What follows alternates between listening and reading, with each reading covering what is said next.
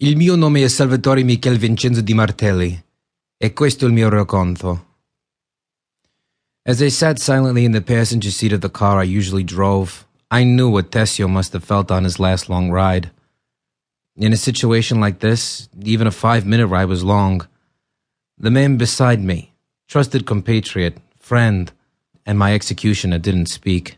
His mind was probably full of many of the same thoughts mine was. Come diavolo cazzo si è arrivati a questo? I mulled that over for a moment. To be truthful, I had been greedy. I had tried to take what was not mine to have. I tried to outbusiness the business.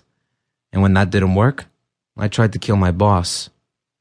I thought about everything as the scenery went by unnoticed. I didn't count the turns we made. I didn't glance in the mirrors, as was my habit from being a driver for so long. I simply stared out the window and stroked the small prayer card that lay in my hand. St. Christopher was my family saint. He had always helped us out. But this time I knew my prayers were falling on deaf ears. I made a promise on another saint, one I had failed to keep. I had been subjected to fire and blood, as the saying went. I'd been a made man in the Famiglia di Marco.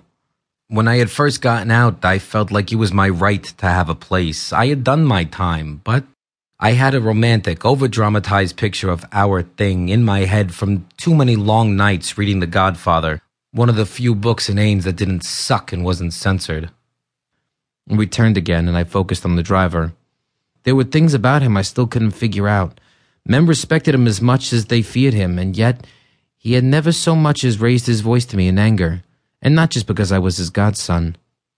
He was a strange man, Italian enough to be made, but old enough to have lived a life before the family. Matthew D'Ambrosi, or as I knew him, Uncle Matt, was a legend. People had stories about him that made even those of us in the family pale. He was, they said, ruthless, heartless, and willing to do almost anything unless you earned the right to ask him a favor. And he could speak volumes without saying a word. His dark glasses still hid his eyes, and for a moment I wondered what I would see when he took them off. Would it be that cold, smoking rage he was so well known for? Or was it that sad, almost melancholy rage that left him sobbing? Was I still a friend? I sighed and looked out the window. Gio. No, I didn't deserve to call him that anymore. Don DeMarco always taught us to take our punishments. This was mine. I couldn't let myself run from it. I wouldn't let my surname become a curse again, even if it meant my blood, my life. I looked down at my hands. When had they become the hands of a killer? I knew the score. 25 members of my crew, friends, associates, earners were dead or in jail. I had killed a few myself. I didn't consider the cost when I made the decision. Now I had to. I had single handedly upset the power of balance in the city, and only this could prevent an all out war. I was lost in thought, and so even though I saw the buildings and the sunrise, it took me almost 15 minutes to notice that we were driving in aimless circles, wasting time, neither one of us wanting to get out of the car. When I did notice that a five minute ride had turned into 20, I wondered at D'Ambrosi's hesitation. I didn't know if I could still call him Uncle Matt, but the words of Mr. D'Ambrosi seemed strange to me. Something else was strange. The man I had once earned the right to call Matt was not known for hesitation. With him, an order was given, it was done. Friend or foe, it didn't matter. He did it. This time, when I looked around, I did notice things.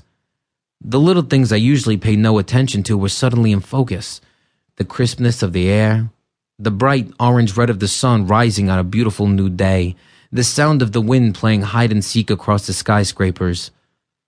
All these things seemed new to me, and I think that was when I finally accepted the fact that I was gonna die. I even indulged in my one bad habit.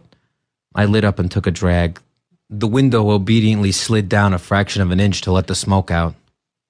The normally jovial man who sat beside me hadn't said a word since he had picked me up at my place.